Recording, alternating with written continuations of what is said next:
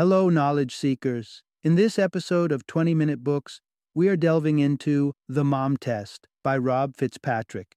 This enlightening guide provides invaluable advice for entrepreneurs on how to get the most crucial information from meetings with potential customers and investors. The foundational success of your business can hinge on these pivotal discussions, and Fitzpatrick skillfully guides the reader on how to navigate them with precision and efficiency. Author Rob Fitzpatrick is no stranger to the tech entrepreneurial world. His extensive experience includes being a partner at Founder Centric, where he offers his expertise to aid businesses, universities, and even European Union funded startups in designing and improving their startup education programs. The Mom Test is a must read for entrepreneurs who are just starting out and individuals who have a business idea they wish to nurture. It's also an excellent resource for anyone interested in enhancing their skills in customer communication. By taking on board the advice offered within its pages, readers can equip themselves to extract vital information from discussions that could greatly influence the future trajectory of their business. Tune in as we journey through the crucial lessons and guidance provided by the MOM test.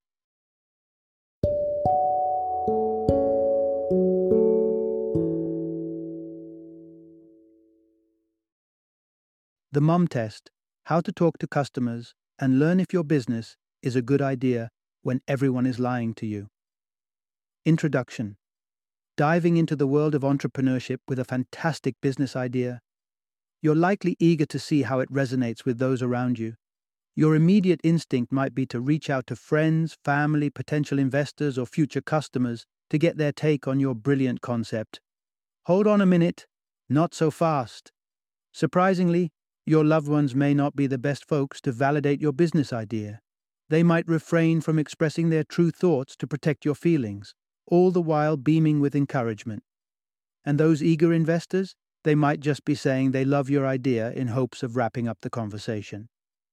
So, in this whirlwind of false endorsements, how can you genuinely assess the validity of your entrepreneurial vision? Say hello to the mom test. It's a toolkit that helps you cut through the fog of flattery and decipher if people are genuinely excited about your business idea or if they are merely playing the supportive mom role. So before you even think about investing your hard earned savings or your kids' college funds into your startup, let's dive into the key insights of this entrepreneurial Bible. In this journey, we'll explore why. Crafting the right questions is paramount. Investors who are quick to shower your idea with love might be a red flag. Casual chats over a cup of joe can trump any formal business meeting. Part 1 Enhance your entrepreneurial strategy by mastering the art of questioning to gather meaningful insights about your business idea and potential market. One often overlooked trait of a successful entrepreneur is the ability to craft powerful questions. These inquiries are the secret weapons that shape your idea and pave its path forward. So here's an advice Shift your gears from talking about your idea to asking about it. Investigate the issues your potential customers are wrestling with and the types of solutions they're seeking. This will help you understand if you're on the right course to providing something they need. For instance, if your target customers are grappling with Excel but have an inexpensive and efficient workaround, you'd be fighting a losing battle attempting to create an alternative software. They simply wouldn't need it. Asking well framed questions will also guide you in gathering the right kind of information. Good data provides insights into what your customers desire and the price they're willing to pay for it. Picture this your entrepreneurial dream is to develop a subscription based app that delivers daily recipes to stay at home moms. Merely asking moms if they'd be interested in such an app wouldn't cut it. Instead, probe deeper. Do they struggle to find new recipes? How do they search for them? If these potential customers have a sea of recipes at their fingertips via the internet, they are unlikely to shell out money for your app. This is the kind of feedback you need to steer your idea in the right direction. Bad data, in contrast, can lead you astray. Praise from colleagues or friends, who might be fibbing to save your feelings, falls in this category. Be wary also of vague assurances of future investments. Such promises are often hollow and are best taken with a grain of salt. Part 2 Sniff out genuine interest from potential investors, ditch the flattery, and focus on commitment. Pitching your business idea to potential investors and stakeholders can be a stressful endeavor. If they're uninterested, both you and they are merely wasting precious time. Thus, being able to discern a productive meeting from a dud is vital. Certain signs serve as red flags in such discussions. Compliments, though seemingly encouraging at first glance, often signal a lack of genuine interest. When investors shower praises on your idea, they might simply be executing a well mannered exit strategy, a tactic to divert the conversation away from further discussions on investment, thereby wrapping up the interaction. Essentially, their kudos might just be a polite way to show you the door. However, when an investor is genuinely intrigued, they will delve into specifics, probing about potential investment terms and the progress they can anticipate. They'll be hungry to learn more about the concrete aspects of your endeavor. Many budding entrepreneurs mistake compliments for real interest, leaving meetings with an inflated sense of hope after a venture capitalist has enthused about their idea or business plan. Fortunately, there's a way around this pitfall. Steer the conversation towards commitment. A genuinely interested investor will be eager to commit, so don't beat around the bush. Be explicit about your expectations concerning initial payments or prototype delivery timelines. If they shun commitment, they'll let you know, and you can save further time and energy.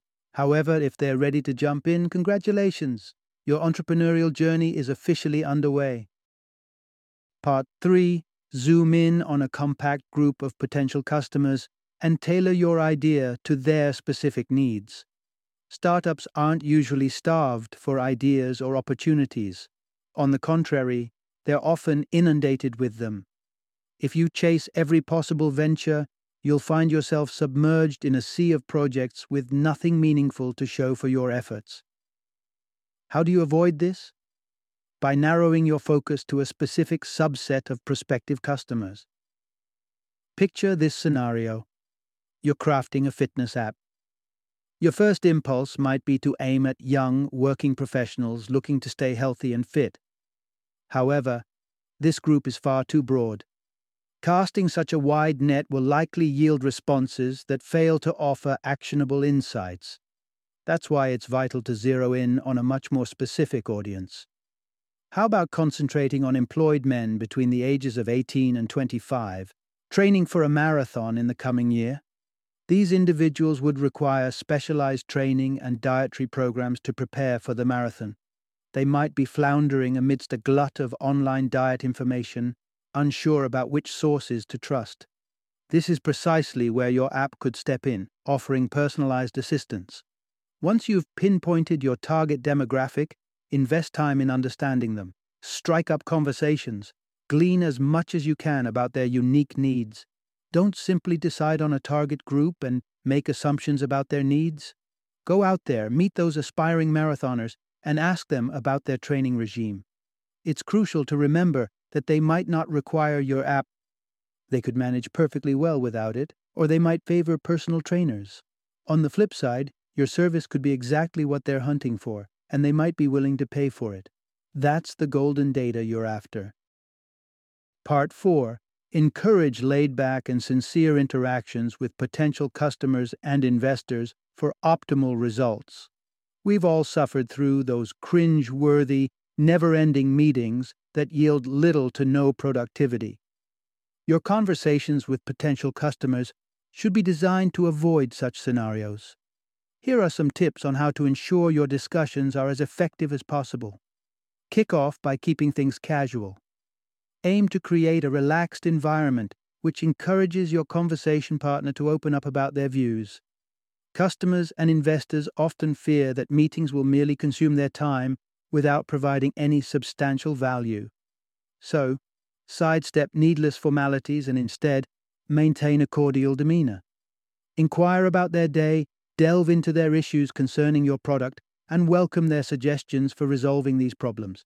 The perception of genuine interest can pave the way for more openness. People are generally more willing to share their candid views when they believe you truly care about their opinions. In fact, you don't always need a formal meeting to glean valuable information from potential customers.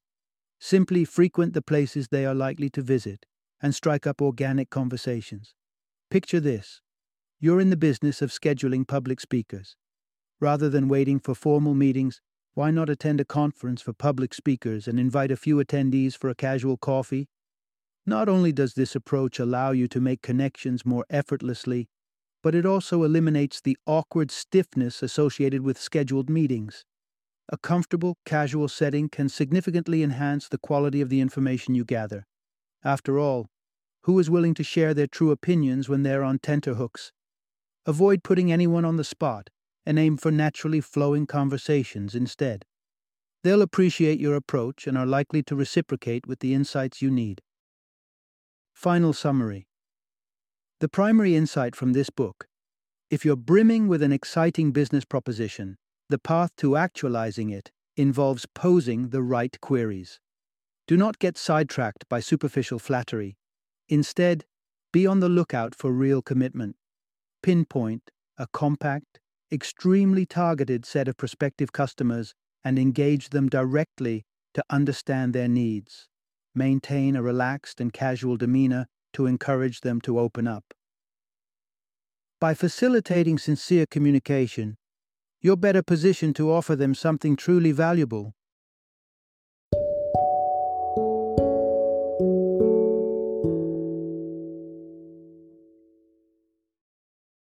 Thank you for joining me today on this journey of learning and discovery as we explored the insights of another thought provoking book in our growing library of knowledge. If you've enjoyed our time together, please take a moment to follow our podcast, give us a five star rating, and share 20 minute books with other knowledge seekers. Your support truly means a lot. Don't forget to join me again in the next episode, where we will delve into another enriching book. Until then, happy reading and happy listening.